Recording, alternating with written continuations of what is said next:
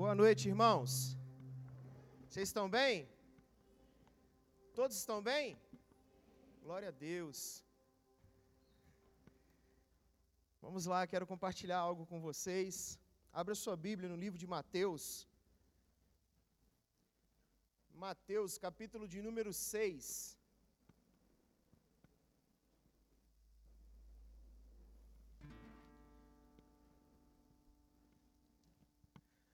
Mateus, capítulo de número 6. Quem encontrou, diga amém.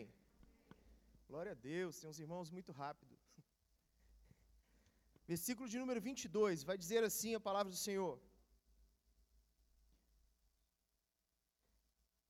A candeia do corpo são os olhos. De sorte que, se os teus olhos forem bons, todo o teu corpo terá luz. Se, porém, os teus olhos forem maus, o teu corpo será tenebroso ou estará em trevas. Se, portanto, a luz que em ti há são trevas, quão grandes são essas trevas? Somente até aí. Pai, em nome de Jesus, que o Senhor sinta-se muito à vontade aqui no nosso meio, cara, nessa noite. Como nós acabamos de ler, Pai, que o Senhor venha nos dar esses olhos bons, Senhor. Nós queremos ter esses olhos bons para nos diferenciar nos momentos em que vivemos, ó Pai. Na atual circunstância em que vivemos, nós necessitamos desses olhos.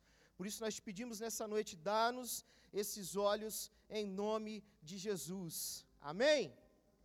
O tema da mensagem, queridos, vamos lá, musa. Eita! Diga comigo, igreja, veja com os olhos do seu coração. Irmãos, há muitas pessoas que enxergam a vida a partir da ótica que elas tiveram de quando elas foram feridas por alguém ou alguma situação. E essa situação, essa ótica, faz com que os olhos dessas pessoas fixem apenas no problema, não vendo mais nenhuma solução à sua frente. As pessoas ficam presas, sabe? E o filtro que elas têm na sua vida é o filtro da dor, é o filtro da frustração, é o filtro da decepção com alguém. Elas ficam presas, elas ficam amarradas nos traumas e não querem se soltar, não querem pular fora. E o que, que acontece, queridos? Isso nos impede de passar para a próxima fase. Eu tenho pensado muito nesses dias a respeito do que tem sido pregado aqui nessa casa, o que tem sido ministrado nessa igreja. Nós estamos, o pastor Bill, quem teve aqui domingo em algum dos cultos, se você que não teve, eu vou só te falar que o pastor Bill falou que nós estamos de mudança. Amém, irmãos? Nós estamos de mudança. Para onde? Nós não sabemos. Mas como ele disse, as mochilas já estão nas costas.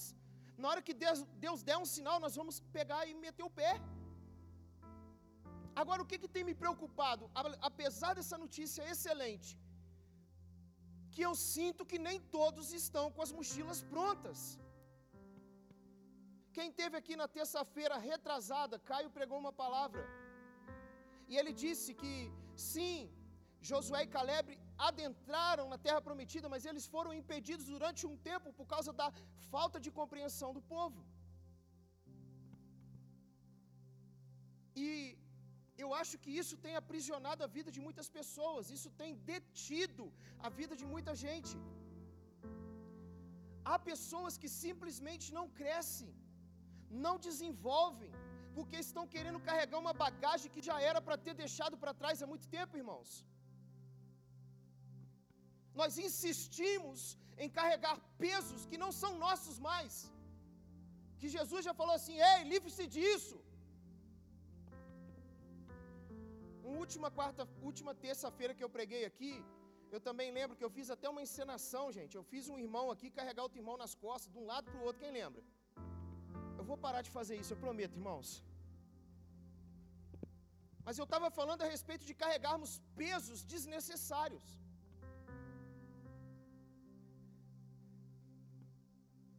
E quando o tema da mensagem, veja com os olhos do seu coração, queridos, porque os olhos do meu coração são quem define se seremos prósperos ou miseráveis. É a maneira com que você enxerga a vida.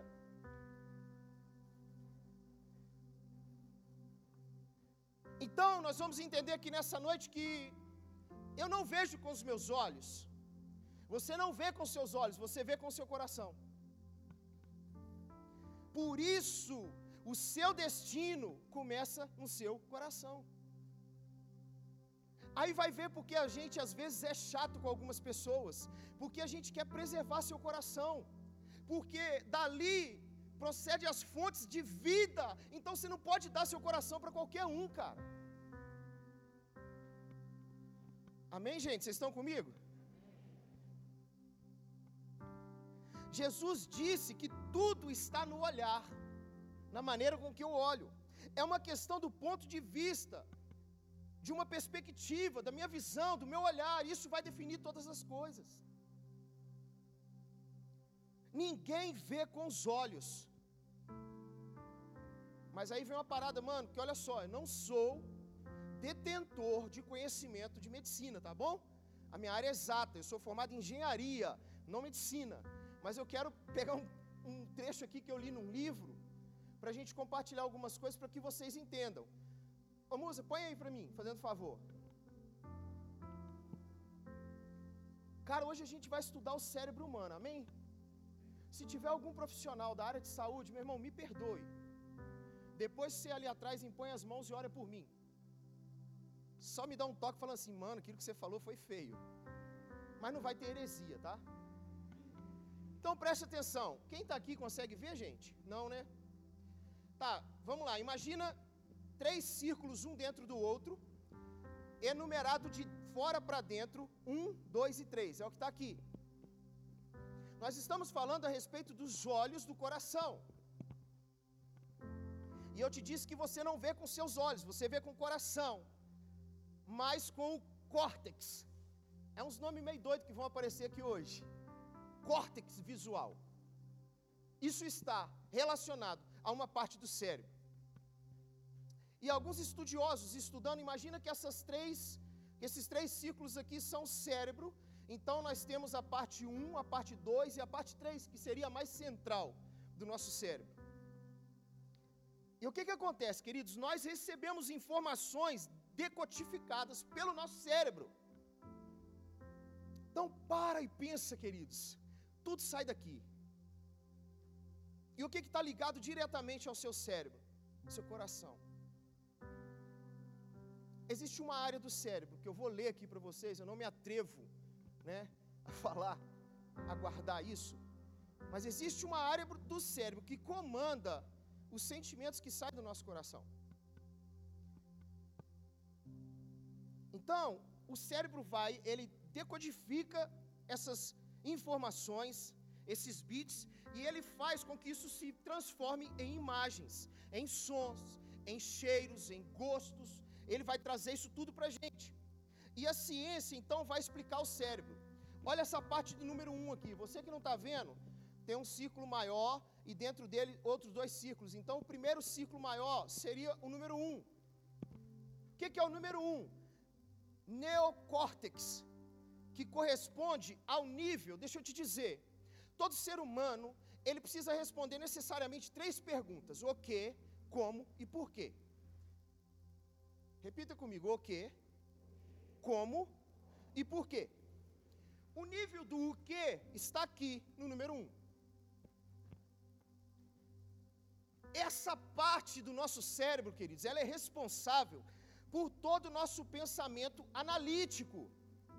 Sabe que te faz analisar as coisas de uma forma racional, ela é responsável pela forma da linguagem do ser humano. Essa parte aqui, neocórtex. Agora vamos lá, para as duas sessões ali que nos restam, a 2 e a 3, que são partes mais centrais do nosso cérebro. elas formam o nosso cérebro, e conhecido aqui como cérebro límbico. E o sistema límbico, também conhecido como cérebro emocional, é um conjunto de estruturas localizado no cérebro de mamíferos, abaixo do córtex, e responsável por todas as respostas emocionais. Opa! Então, na parte mais externa do meu cérebro, é aquilo que mexe com a minha razão. E agora, quando eu adentro mais no meu cérebro, é aquilo que envolve as minhas emoções. Em outras palavras, queridos, quando nós comunicamos de dentro para fora, desculpa, de fora para dentro, do número 1 para o 3, para o centro do cérebro, as pessoas podem entender enormes quantidades de informações, porque é a parte analítica da coisa. Então você recebe, você entende coisas complicadas, todas as características, números e tudo. Mas não influencia o seu comportamento.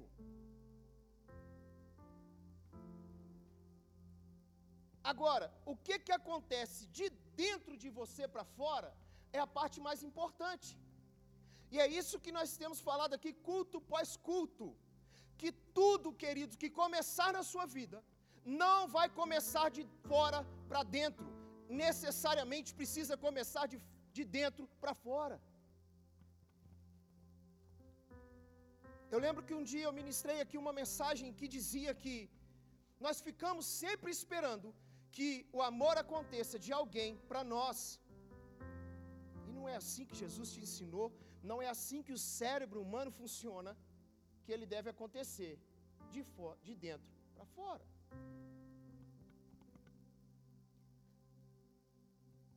E essa parte do meu cérebro, que é o cérebro conhecido também como emocional, vai fazer com que não são circunstâncias, mas a sua visão, ou seja, a leitura que você faz dos acontecimentos é o que interessa. Em outras palavras, deixa eu resumir tudo que eu falei aqui para você até agora. Você não é influenciado por aquilo que vem de fora. Posso ouvir um amém, queridos? Você não é influenciado por circunstâncias, situações que vêm de fora. Todo mundo aí está nesse nível? De não ser influenciado por circunstâncias que vêm de fora? Obrigado, Laurinha. Achei que era só eu, que não, também não estou.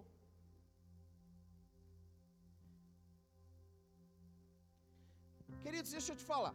Por 40 dias, a Bíblia vai dizer que aquele gigante chamado Golias, ele afrontou o exército de Israel. 40 dias aquele endemoniado lá. Ei, me mande um homem para lutar comigo. E por que que a visão de Davi foi diferente? Porque Davi enxergava diferente. As circunstâncias externas não foram capazes de colocar em temor, medo no interior de Davi. E então Davi começa a enxergar a situação de uma forma diferente com que ninguém havia enxergado. Gente, a leitura que nós fazemos de tudo, escuta, de tudo, eu estou falando aqui baseado na ciência por enquanto. A leitura que nós fazemos de tudo, ela está pré-condicionada ao nosso sistema de crenças. Mas o que deveria nos nortear não é o que acontece fora, mas o que acontece dentro.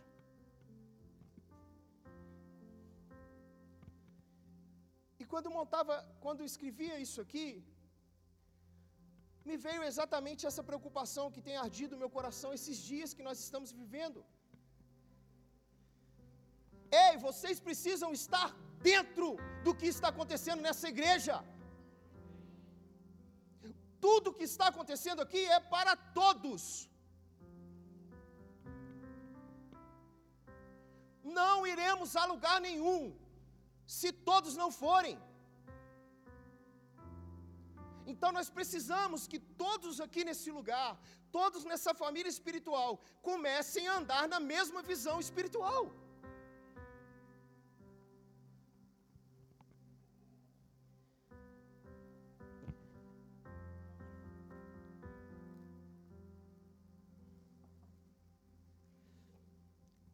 Eu tenho lido muito, né? Então, a gente vai sempre juntando os quebra-cabeças que a gente vai lendo de interessante nos livros, queridos. E tudo que é bom a gente traz para compartilhar. Tem um escritor que ele vai falar a respeito de dois tipos de mentalidade: mentalidade elástica e mentalidade perseguidora. Eu queria que você prestasse atenção na definição de cada uma. E depois eu vou perguntar, irmão, quem aí é elástica? Quem tem a mentalidade elástica e quem tem a mentalidade perseguidora? Não se ofendam, queridos. Na mentalidade elástica, tudo se torna uma oportunidade. Estou andando na rua, torci o pé. A mentalidade elástica vai falar assim: rapaz, na hora que o cara do SAMU vier, eu vou pregar para ele. Oh, aleluia. Eu sei que nessa hora já tem gente assim, já vi que eu não sou elástica. A mentalidade perseguidora, obstáculo para ele é verdadeiramente um obstáculo. Saiu de casa, o passarinho cagou nele, ele fala: maldição, peste, demônio, é isso.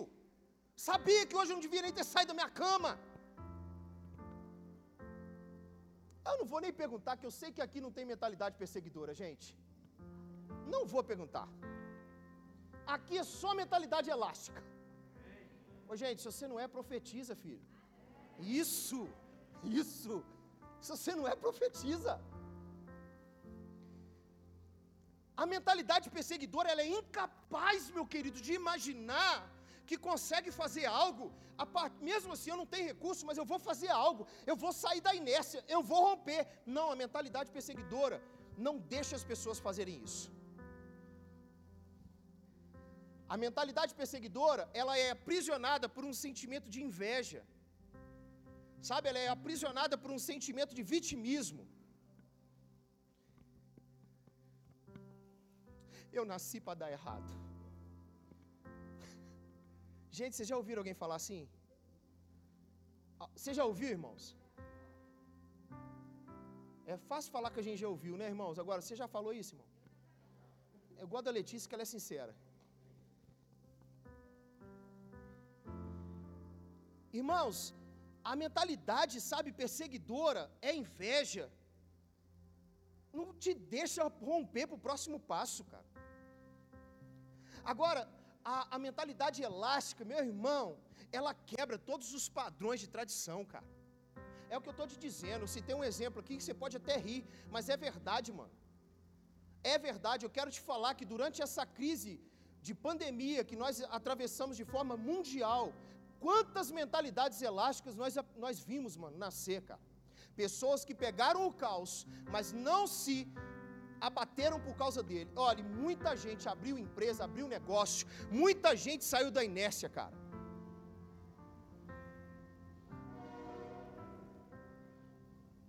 Sabe por quê? A mentalidade elástica, cara, ela, ela é capaz de transformar os ambientes, cara ela vai pegar o lixo e vai reciclar o lixo, enquanto eu e você talvez vão pensar assim: isso só serve para lixo. Eles reciclam. Em vez de você ficar pegando os retalhos da sua vida e chorando, a mentalidade elástica pega e faz uma coxa de retalho, cara.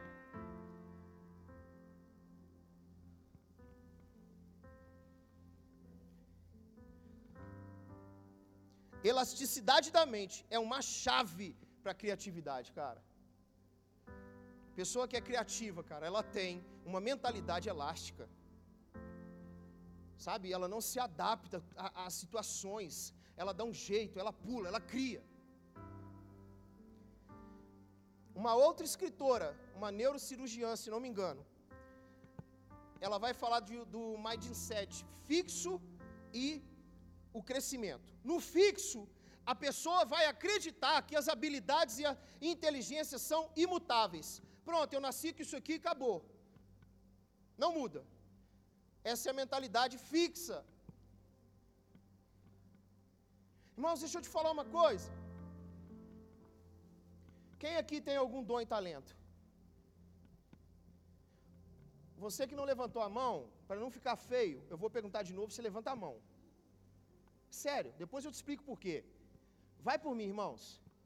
Eu estou com o microfone aqui, vocês têm que dar uma moralzinha, entendeu? Quem aqui tem dom e talento? Jesus, todo mundo, cara.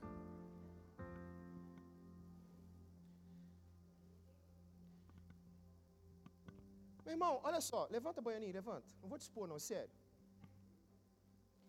Hoje eu desconto. Olha o Galoso. Galoso é o diretor executivo de mídia da igreja.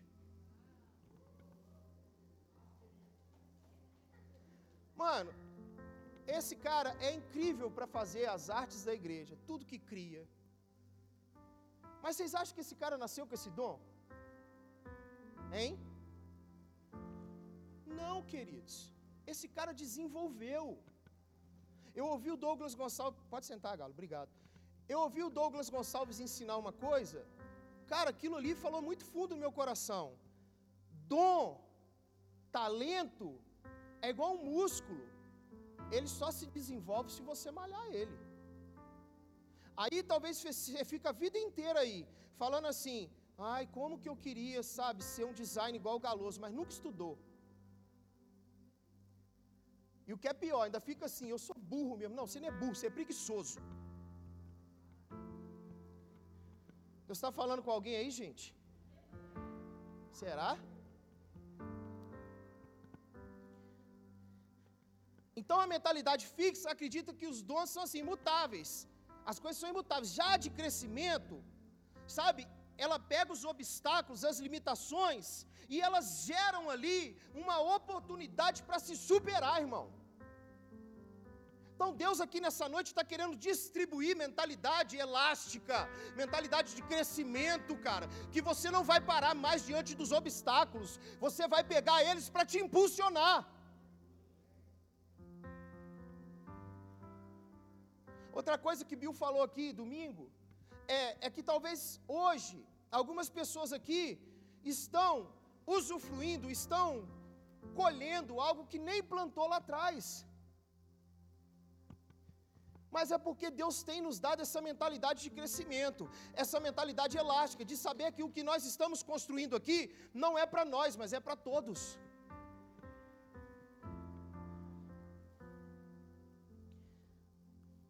Rapidamente eu quero falar um exemplo que tem de uma escritora. Ela vai falar sobre o povo da Finlândia.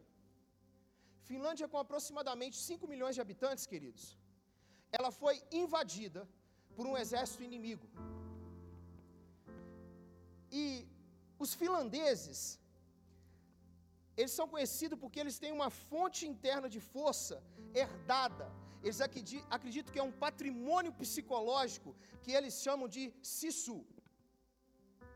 Para eles é conhecido como Sisu.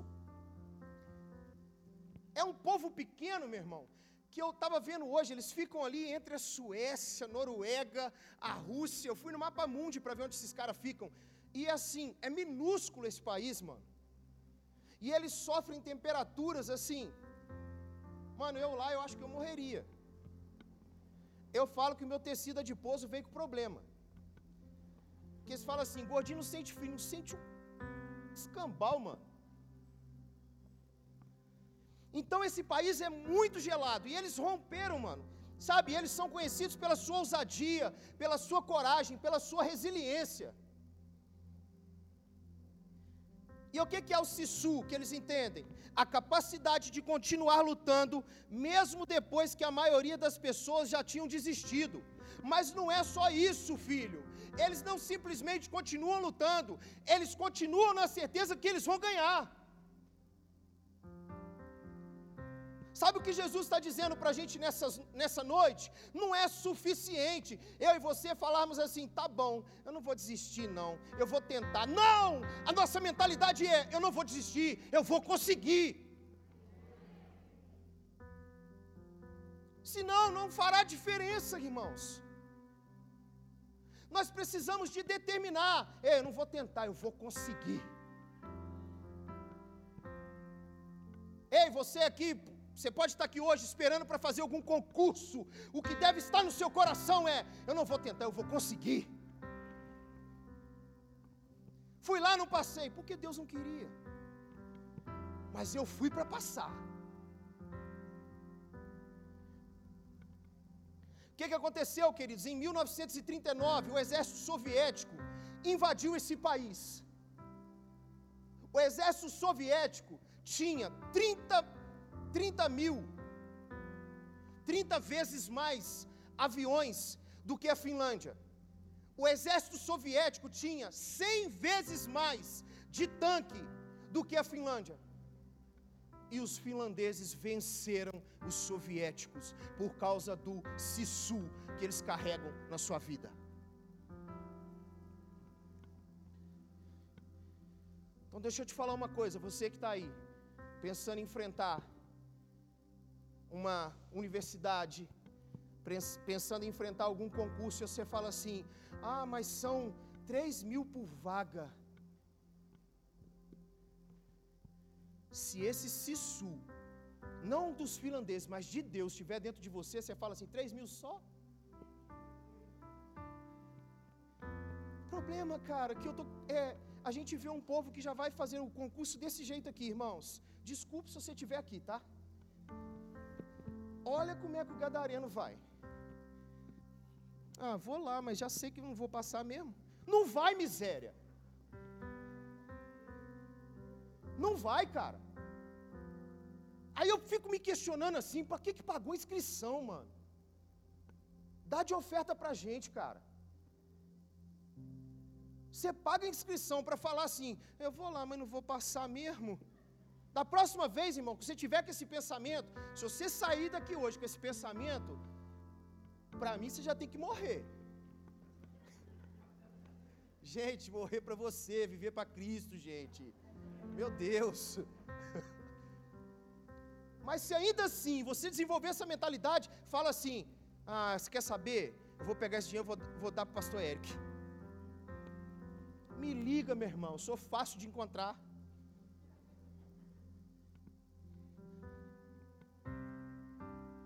Dia aqui na igreja, acabou o culto, um irmão veio me procurar e falou assim: é, Pastor, estou querendo fazer uma prova para tal cargo. Falei, olha, cara, que massa! E eu vibrando, irmãos. E eu vibrando, vibrando. E ele virou e falou assim: Ah, mas eu acho que é. Eu sei que eu vou fazer só para ter experiência mesmo. Dá vontade de matar, cara, não dá não? Eu que não estou na parada, estou vibrando. E a pessoa que vai fazer está assim: ah, vou lá só para pegar a experiência. Irmãos, acorda, cara. Nós precisamos de uma vez por toda entrarmos na prática daquilo que nós falamos. Tiago disse: Não sejais apenas ouvintes, mas praticantes da palavra. E a palavra do Deus que nós servimos, ela diz assim: tudo é possível ao que crê. Então, se eu já vou para uma parada não crendo, eu estou dizendo assim para Deus: eu sei que isso não é possível. Pelo amor de Deus, irmãos. Você fica colocando limites no agir de Deus na sua vida. Quem aqui acha que tem capacidade de passar na USP? Isso prova o quanto que nós somos covardes. Olha uma pergunta simples: quem aqui tem capacidade, acha que tem capacidade de passar na USP, gente? Gente, levanta a mão, mano. Sabe o que, que vai acontecer? O não você já tem, mas você vai. Agora eu te pergunto, por que, que você fica com medo de levantar a mão? Que você fala assim, ah, porque eu não tenho recurso para estudar. É uma das universidades mais conceituadas do nosso país. Eu quero te falar que uma moça que era catadora de lixo na rua, ela conseguiu entrar na USP, cara. Sabe como é que ela estudava? Todos os livros que ela pegava no lixo, ela ia estudando. Isso não foi impedimento para ela. Ela nunca julgou não ter capacidade, não ter condições. E ela rompeu, ela venceu e hoje ela está lá, cara. O que, que te falta, cara? O que, que te falta? Aqui nessa noite eu quero falar com vocês que nós devemos exercitar os olhos do nosso coração. Não é de fora para dentro, mas é de dentro para fora, cara.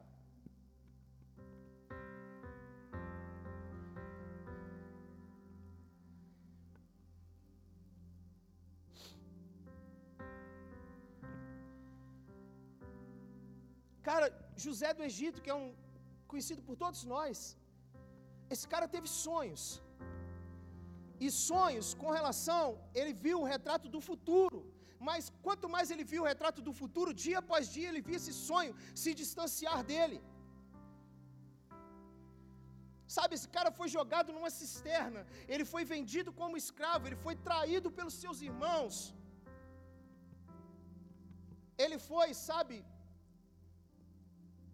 dado como mentiroso, como tentando pegar a mulher de Potifar, mano. E parece que José estava preso numa estação, mas não. José sim estava preso num processo de Deus para a vida dele. Eu e você precisamos entender se na verdade nós não estamos dentro do processo de Deus. Se assim estivermos, ok, mas se nós estivermos parados sem ser no processo de Deus, nós precisamos parar, cara, e ver o que está errado.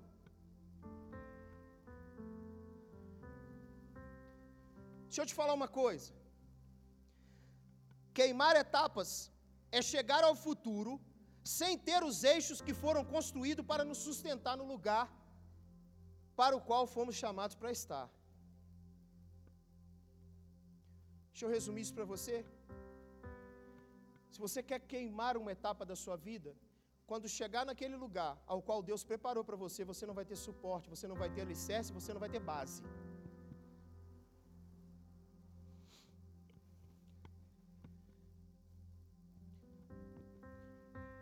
Eu fui consagrado a pastor, irmãos, em 2007. Talvez tenha uma, uns mais novinhos aqui que nem nascido era ainda. Mas tem três anos que eu me sinto pastor de verdade. E não tem nada a ver com esse título, cara. Tem a ver com a maturidade do processo. Três anos. Você perguntar assim, uai, cara, e os outros anos para trás, de 2007 para cá? Mano, desastre, falência emocional, imaturidade espiritual. E Deus não quer levantar uma nova geração assim, cara. Deus quer levantar uma geração que vá cumprir todas as etapas, para quando chegar no lugar onde Deus colocar, ela ter estaca para sustentá-los. Aí você precisa entender que quando vocês chegam perto da gente aqui na igreja, fala assim: "Cara, eu não vejo a hora de servir, eu não vejo a hora de estar tá fazendo isso, fazendo aquilo". Para quê, cara? Para quê, irmãos? Eu acho que aqui quem me conhece sabe a minha frase, né? Ela é minha, irmãos. Eu vou patentear essa frase. Ei, senta e curte a viagem. Senta e curte a viagem. Para de achar que o que te faz mais importante é se você fizer algo aqui, cara. Não é, é quem você já é. É isso. Sabe quando que José chegou no palácio, mano, de Faraó? No tempo exato que ele tinha que chegar. Sabe quando você vai chegar aonde Deus quer te colocar? No tempo exato de Deus e não no seu. Sabe quando você, a pessoa certa, vai chegar na sua vida? No tempo exato de Deus e não no seu. Nessa hora, queridos, eu sei que nenhum solteiro fala amém. Que eles devem estar ali em espírito assim, maldito. Estava tão perto.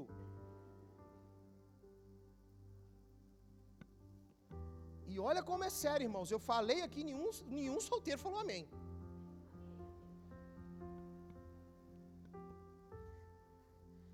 Sabe por quê, querido? Se tem uma coisa que o crente não tolera, mas é o que vai moldar a sua vida, a sua personalidade, é algo chamado processo. O processo é que te molda, cara. Sabe, mas Josué, José foi preparado a vida dele inteira para chegar onde ele chegou. Deus nos dá o futuro que ele planejou para nós em pequenas partes, querido. Se ele der tudo de uma vez, a gente endoida.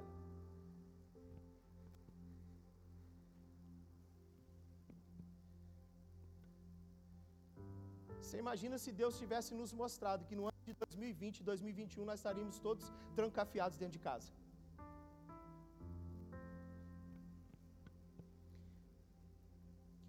Deus responde às nossas orações em forma de sementes. Semente, querido, é algo que você tem que fazer crescer para chegar no ponto. Amém? Semente é algo que você precisa fazer crescer para chegar no ponto de te dar frutos. Amém, irmãos? A pergunta é: você tem semeado?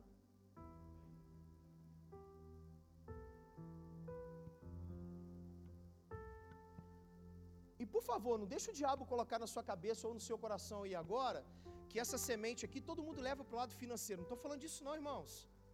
Estou falando de todo e qualquer tipo de semente. Você tem semeado o seu melhor do seu tempo para alguém ou para Deus? É isso. A natureza do reino de Deus são sementes, e sementes são processos. E é o processo que nos faz amadurecer. O tempo, queridos, o tempo, o processo é quem vai nos revelar se nós estamos semeando. A sua mente é o solo que se alimenta de sementes. A nossa mente é o solo que se alimenta de sementes. Então, com que você tem alimentado a sua mente? Com aquilo que vem de fora, ou você está cheio de Deus cheio da palavra dele, que você tem falado assim: ei, situações, não são vocês que ditam minha vida, eu vou falar quem é.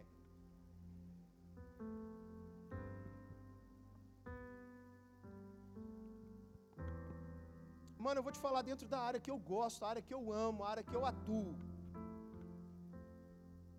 Sabe quando eu vou acreditar que um avivamento está acontecendo? Quando eu ver uma jovem bonita, como a maioria de vocês aqui, chegar perto de um cara salafrário, bandido, e virar para ele e falar assim: Eu não preciso de você. Uau! Eu tenho um Jesus que é muito melhor do que você, cara. Avivamento, mano, não é nós subirmos pela parede. Avivamento é nós estarmos convictos do Jesus que nós temos. Nossa, pastor, mas para você avivamento é só isso? Não, é muitas outras coisas. Eu estou falando dentro da área que eu gosto, que eu atuo, que é relacionamento. Estou cansado, cara, de ver jovens entregando, se entregando no processo e estragando toda a sua vida. Eu estou cansado, cara, de ver casamentos se deteriorando porque se perdem no processo.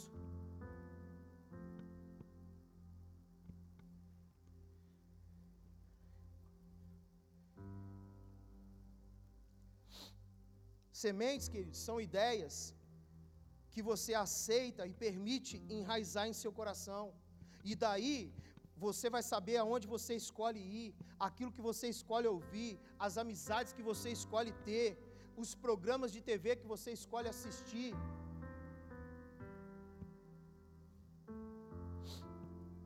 Hoje, cara, eu vejo muitas pessoas imaginando que tem muitos motivos para desistir. Vamos lá, gente. Quem aqui já pensou em desistir? Além de mim.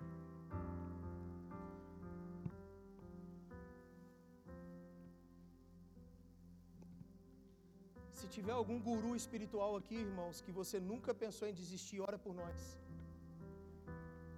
Porque tem hora que é brabo.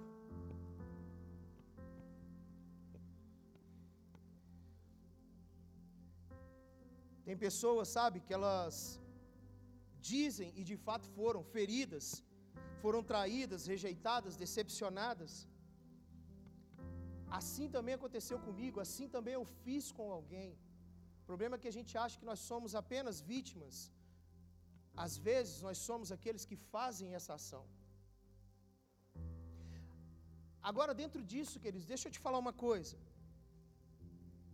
Você pode abraçar ou a frustração ou a esperança. Não dá para abraçar os dois ao mesmo tempo. E eu te convido nessa noite a abraçar a esperança. Não dá para você abraçar as duas coisas. Então, querido, solte a frustração nessa noite. Abrace a esperança, cara. eu preciso, eu quero trazer à memória aquilo que me dá esperança. Todos nós temos motivos, queridos, para nos sentir, nos sentir frustrados. Quem passou por um momento desse sabe o que, que isso significa, sabe o que, que é ser ferido, sabe o que, que é ser feito de bobo, em todas as áreas. Mas, queridos, a mentalidade que cultivamos é que, é, vai, que, é que vai definir quem nós seremos. Você vai ficar preso na frustração, mano? Ou você vai agarrar a esperança e vai dizer, com o sissu de Deus na sua vida: Eu vou conseguir sair dessa.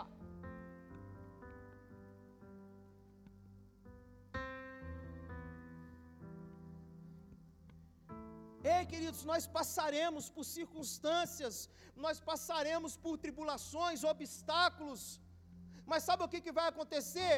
Eu e você seremos exemplos de superação para outros.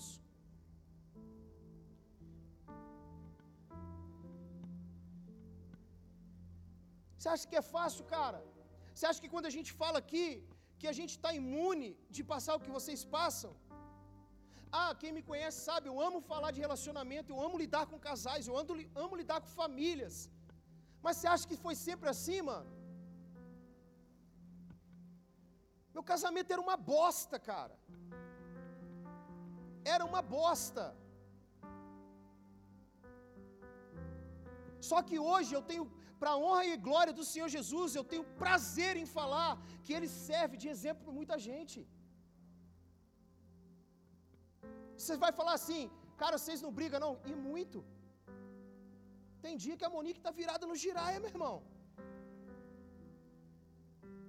Você que está aqui por esses dias, aí você me olha assim, barbudão, pensa assim, cara, esse cara tem cara de brabo. Mano, mentira. Todo mundo que me conhece já sabe. Meu apelido nesse lugar era Kiwi, era. Porque eles falavam assim, ah, eu sei peludinho por fora, mas eu sei docinho por dentro. Cara, quem inventou isso está.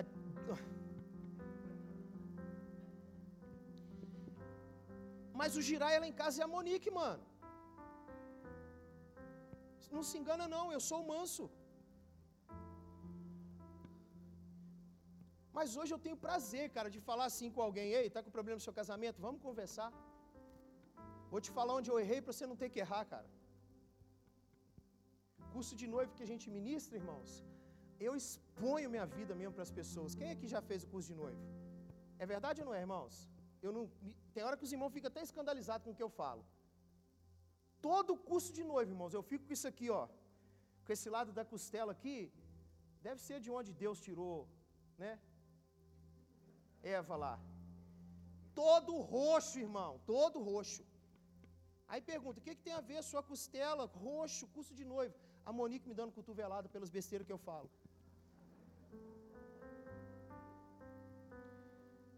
Mas eu me dispus a isso, cara. Aquilo que um dia foi dor para mim, hoje serve de cura para muita gente.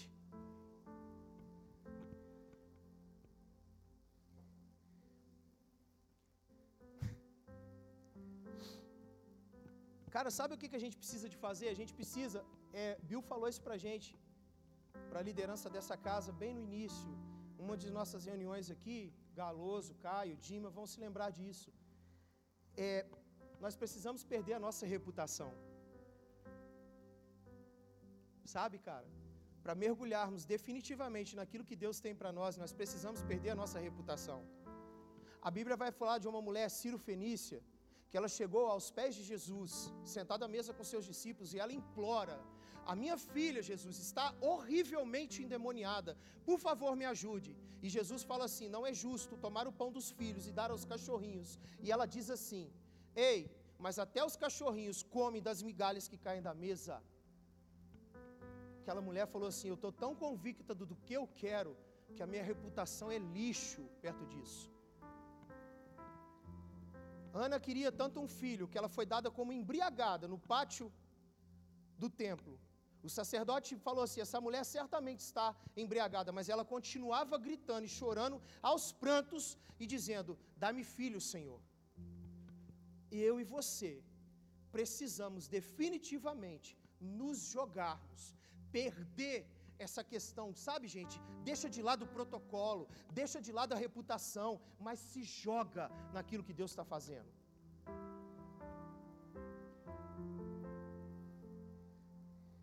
Agora, se você embasar, ficar levando a sua vida baseado num acontecimento triste, trágico que aconteceu com você, deixa eu te falar, isso vai desviar o seu foco de Deus, cara.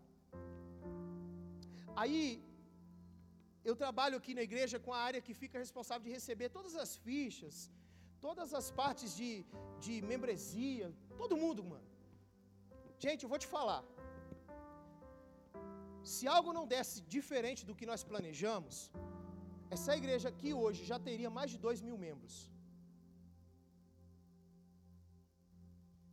O que, que acontece? Por que, que uns ficam pelo caminho? Por causa daquilo que foi pregado aqui domingo. Às vezes as pessoas pegam essa igreja aqui e pensam assim: cadê Leandro? Cadê Leandro? Ah, foi embora? Tinha um cara aqui que eu ia pôr, expor ele aqui, minha irmã, na frente de vocês. Esse cara ia sair da igreja, mano, porque um dia eu não dei um abraço nele. Porque eu sou conhecido aqui como o cara do abraço.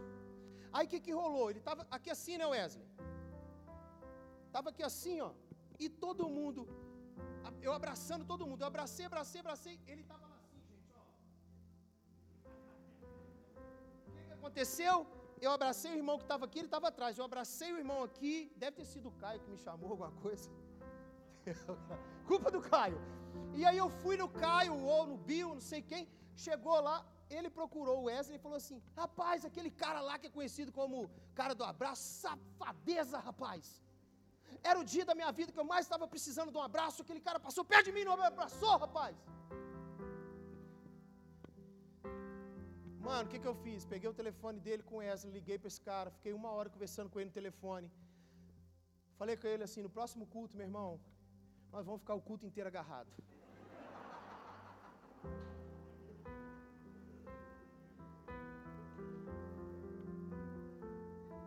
Agarrei naquele cara. Acabou o primeiro louvor, acabou o segundo louvor, acabou o terceiro louvor e eu estou agarrado. Mas pensa bem, cara, hoje a gente é super amigo, o cara ia sair da igreja porque eu não abracei ele. Às vezes você sai da igreja porque passou aqui, o Bill não te deu a paz do Senhor. E se for por isso, você vai sair mesmo. Porque querer cobrar isso do Bill, coitado. O Bill tem dia que passa em cima de mim do Caio, gente. Depois ele volta. É o jeito da pessoa, cara. Agora, sabe o que é mais incrível no pastor dessa igreja, que talvez você não saiba? Eu sou meio que a porta de entrada dessa igreja. Todo mundo passa por mim, por causa do céu aberto, essas paradas todas. Mas o Bill, mano, você está na sua casa, 10 horas da noite, 11 horas da noite, o Bill te liga e fala assim: Ô Eric, tem uma pessoa, cara, que eu assim no altar, ela senta lá no fundinho, à esquerda lá, cabelinho assim, assim assado, tô sentindo falta. Ele sabe de cada um de vocês, cara.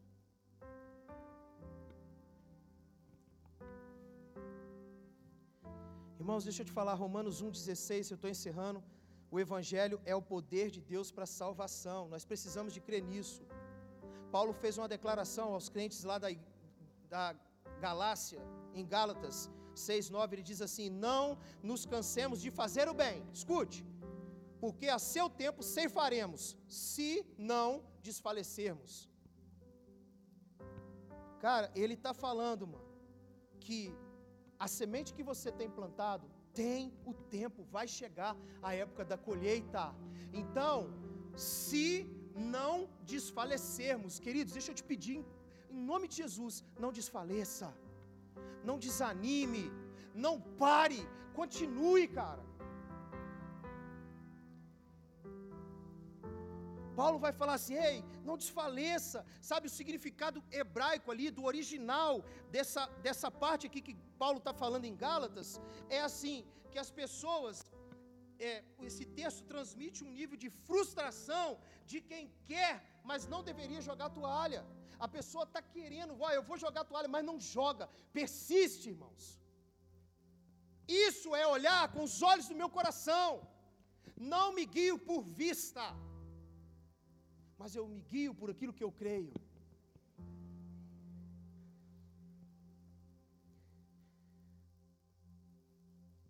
Há muitas pessoas que estão atualmente presas na sua fase, em alguma fase da sua vida, pela ofensa, pela frustração. Deixa eu falar uma coisa contigo nessa noite. É preciso romper esse ciclo aqui hoje. Todo tipo de ofensa, todo tipo de frustração, todo tipo de derrota, você precisa romper com isso aqui hoje. E por que, que essa situação se repete vez após vez? Porque nós achamos que a causa está do lado de fora mas nós nutrimos maus hábitos dentro de nós. Há pessoas com a sina de viver dando desculpas. Vocês conhecem alguém que sabe dar desculpa para tudo? Mano, se tem uma coisa que me tira do sério, é a pessoa que tem desculpa para tudo que você fala com ela. Tudo.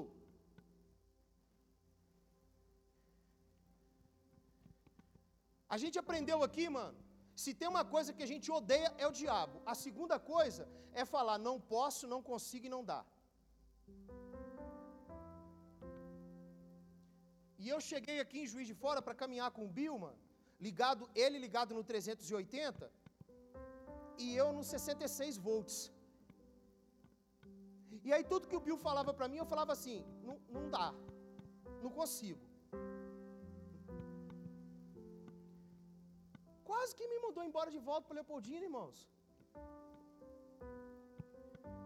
O que, que vai que distingue uma pessoa resiliente? É que ela, ao passar por uma adversidade, em vez de se quebrar no processo, ela se fortalece, ela vai se aprimorando, vai se tornando mais forte e vai servir de inspiração para outras pessoas.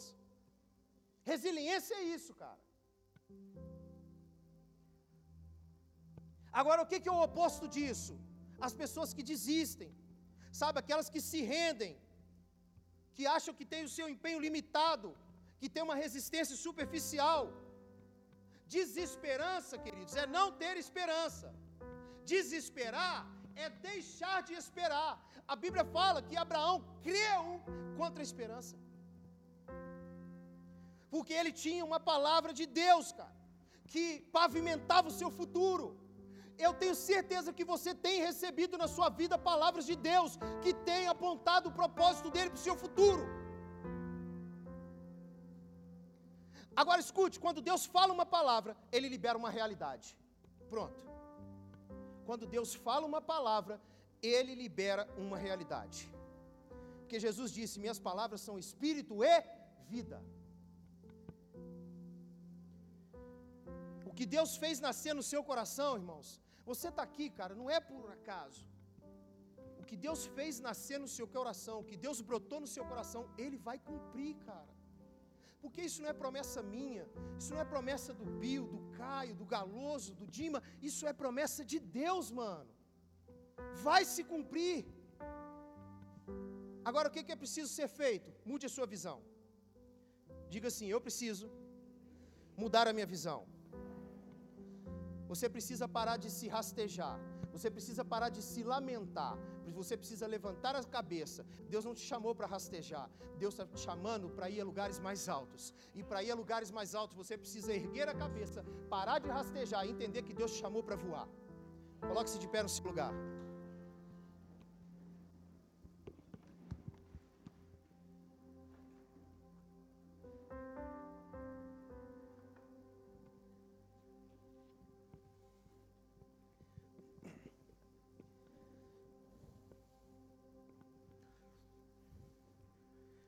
Queridos, olha só.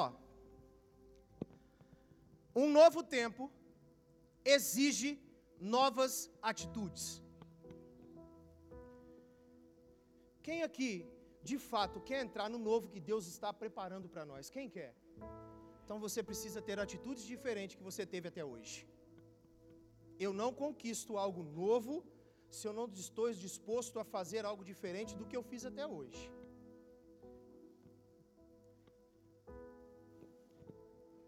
Quero fazer uma oração só com vocês. Eu quero pedir para que Deus hoje aqui tire visões que estão nesse lugar aqui limitadas. Visões que estão presas no medo, na letargia. E eu peço que Deus hoje arranque isso aqui, mano. Deus precisa te fazer enxergar, enxergar com os olhos do coração. Você tem que ser aquele povo que não anda por aquilo que vê, mas por aquilo que crê. Ou se não, queridos, nós vamos ficar brincando de crente aqui até que hora? Eu quero orar por pessoas que precisam receber essa visão de ousadia. Eu quero orar por essas pessoas que falam assim: olha, cara, é, eu tenho rastejado por essa vida, mas eu não quero mais. Eu quero voar voos altos que Deus tem para mim. Eu quero orar para esse tipo que Deus derrame ousadia na vida de quem precisa aqui nessa noite.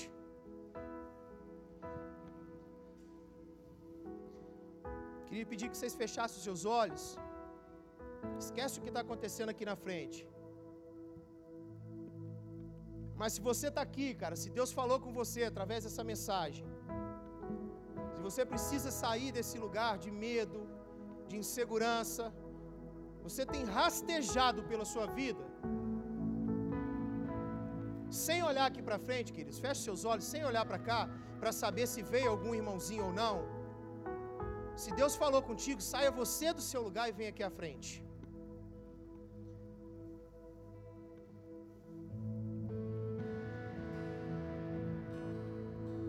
Aleluia, Jesus.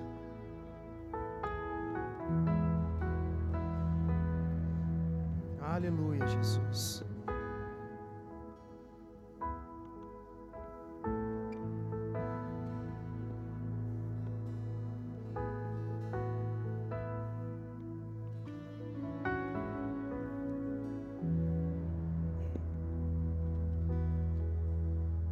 Você que está aqui na frente, cara, deixa eu te falar uma coisa, no nome de Jesus, sabe? Vocês têm recebido do altar dessa igreja é a, é a mesma fonte. E eu vou te falar, onde nós formos, vocês vão com a gente. Agora, nós queremos que vocês entrem quando nós formos entrar. O desejo sincero do nosso coração é que ninguém fique para trás e não vai ficar. E deixa eu te falar, você já tem tudo que precisa para entrar com a gente. Você já tem tudo que precisa para entrar com a gente. Eu só preciso que seu, a sua visão seja alinhada agora com o altar de Deus.